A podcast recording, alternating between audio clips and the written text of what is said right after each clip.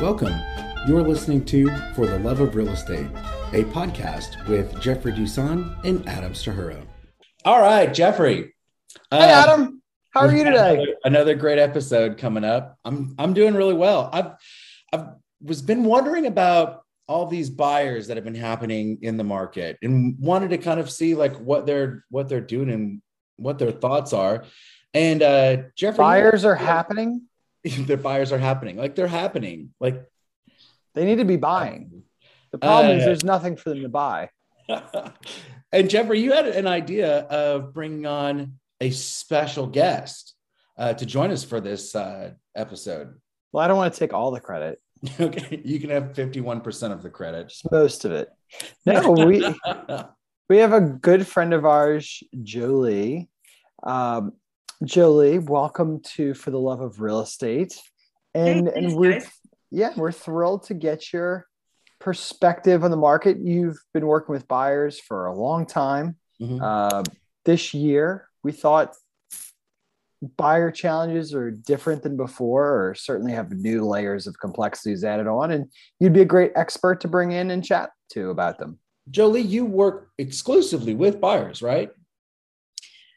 Um, so, yes, first of all, thank you guys so much for bringing me on. Um, just a little bit of background on me. Um, I've been in real estate for about seven years now. So, I actually started out um, just working as an assistant um, and not just in the sense of that's not anything good. It's just it's a great way to be introduced to the field. Um, and for me, it was a, a, great way to parlay some of my past knowledge into um, into something that's really useful, particularly in real estate. So I've been here about seven years now. So I've actually I've actually worked on both sides of it. I've worked with sellers and buyers um, mm. in doing transaction management, and um, I work on a large. I'm sorry, not a large team, a small team with um, large production.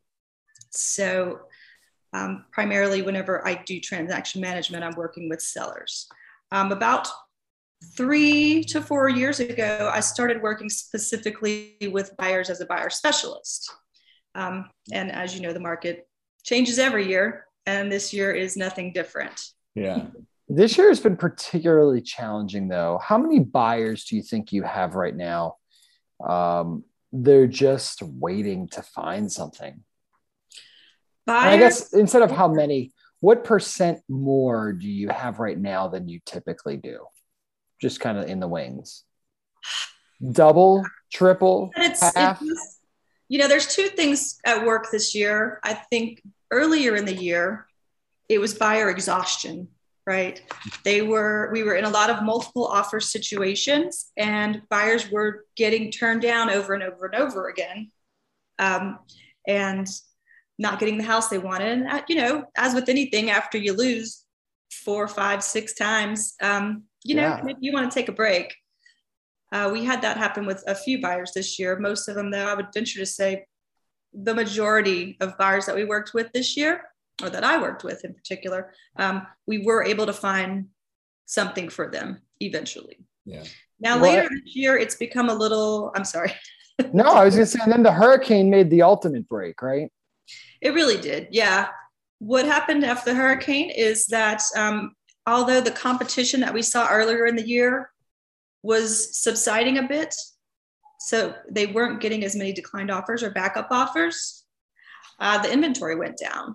Yeah. And so suddenly a house that was in livable condition was a very hot commodity. And um, again, it's become challenging to find a house that um, doesn't have a lot of damage and also doesn't have a lot of offers on it already. Um, so, uh, you know, when I work with buyers, I like to give them a, a formal consultation at the very beginning so they know exactly what to expect. And part of that is being ready to go, having your pre qualification together, knowing exactly what you're looking for, knowing exactly what your monthly payment is going to be, or at least, you know, close. Um, and try to give them the tools to get ahead of it so that when they do find that perfect house, they're ready to pounce. they can they can go. So yeah. for for people who are outside of the New Orleans area that listen, um, we had a hurricane hit at the very end of August, beginning of September. real estate transactions plummeted by about 40% Mhm. uh, in September, 30% in October, uh, and over 20% still in November. So we still have not recovered from that. But the rest of the country, it's kind of funny, y'all. What I'm seeing from friends of mine um, who own brokerages in other places, significant size brokerages in other cities, uh, Atlanta, Dallas, um, New Haven, Connecticut, they're seeing these same declines and they didn't have hurricanes. What they saw was such extreme lack of inventory that they may as well have had a hurricane because while they didn't have problems insuring them or them being in good condition, uh, they sure, like Julie was talking about, they sure didn't have problems just finding them. So, Julie, you do a fantastic job, it sounds like, of getting your buyers ready. Uh, but what about the people who who were saying things like, well, prices have gone up 20% over the last year and a half to two years, Jolie. Why should I buy now? Talk to me about how you get over that reluctance. Sure, absolutely. Um, I think for me, the biggest thing when I'm consulting any buyer, whether it's over the phone or whether I've got them in person, talking to them in a, in a formal meeting in the office, in the, in the conference room, is, is gauging their motivation. How soon do they need to move? How soon do they want to move? Do they really need to? Um, and it comes down for me to justifying my time you know and, and trying to organize buyers in that way is sense of if they are not quite ready then what is holding them up? Get very clear on it. Understand what they're looking for and what their time frame is. And i think that's the thing. So i'm not going to try to force anyone to buy right now if if that's not if they're not ready. But what i do always tell them is real estate's never going to be a bad investment. Um, you know especially if you're in a situation where you're renting. Um, it's always in your best interest to go ahead and start building that equity now. So even if um, even if percentages have gone up even if the value has gone up you're still going to build equity in it. And so in two years if you're renting how much money would you have put into your investment in two years versus someone else's and that's something that they really need to take into consideration Yeah. You know, Adam, what I'm hearing is that Jolie gets really clear on their why. Yeah. Well, that's what I was going to say is anybody she who's been in like any of the training classes and things I've done, I'm a big fan of a full-on in-person buyer consultation at the office or somewhere. Go through and get very clear on all of it. But even with that, you know, I, I've like my friends Josh and John when they were making offers on properties, they made their first offer, got beat out by cash, made the next one, got beat out, Yeah. made the next one, got beat out. And so they just re-signed their lease and they're like, just we don't even want to deal with it. We can't do anything.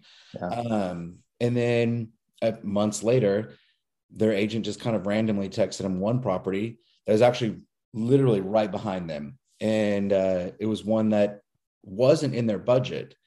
But what they realized is that if they moved their budget just a little, it was actually only $150 more. Um, A month. yeah, $150 more a month.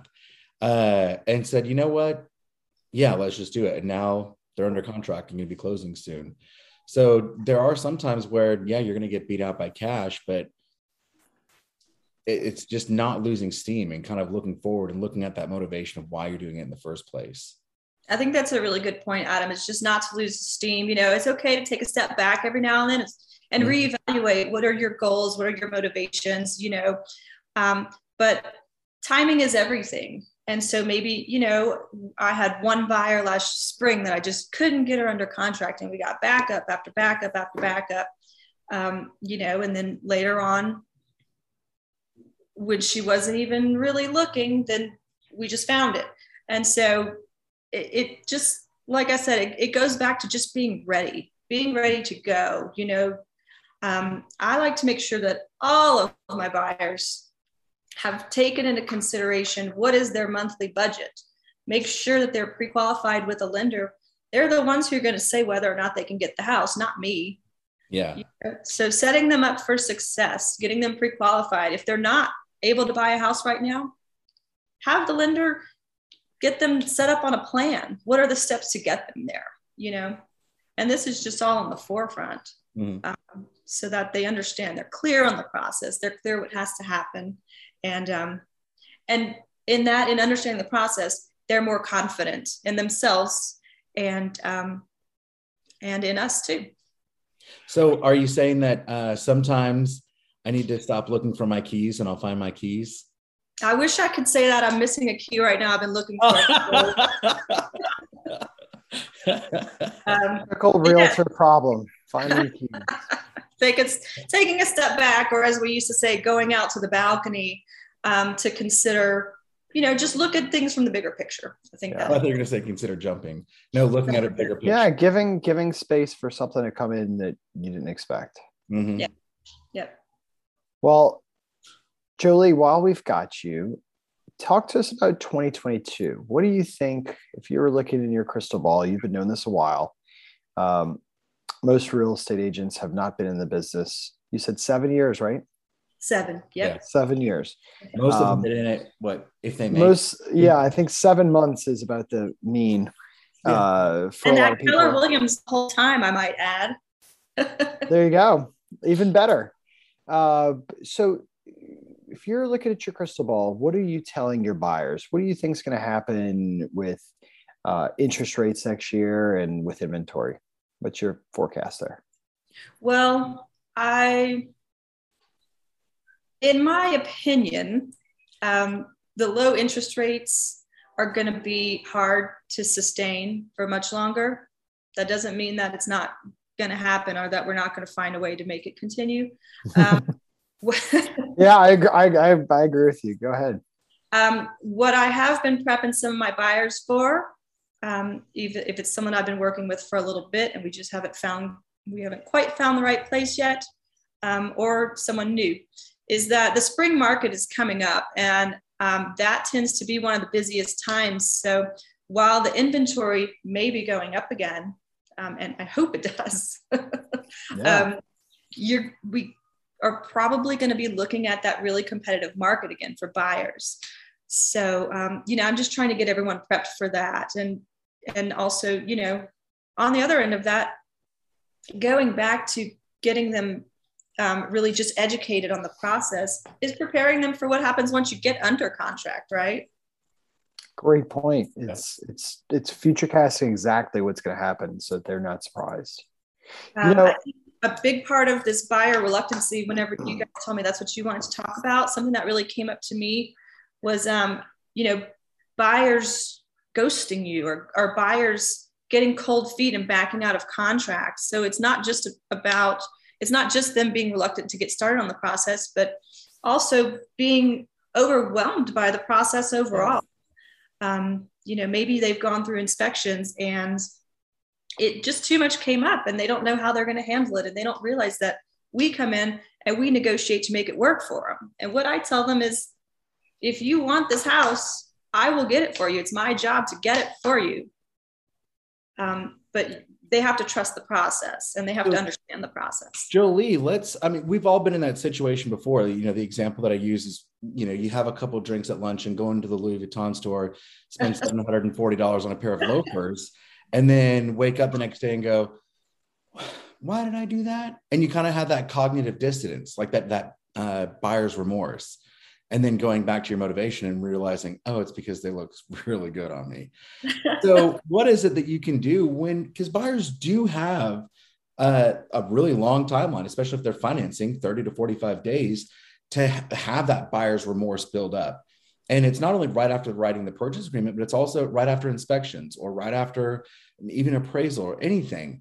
So how is it that you kind of talk buyers off the ledge of buyer's remorse yeah, um, that's a great question. And it, um, I always say that working in real estate, you have to be really able to deal with a lot of personality types. You have to be very flexible.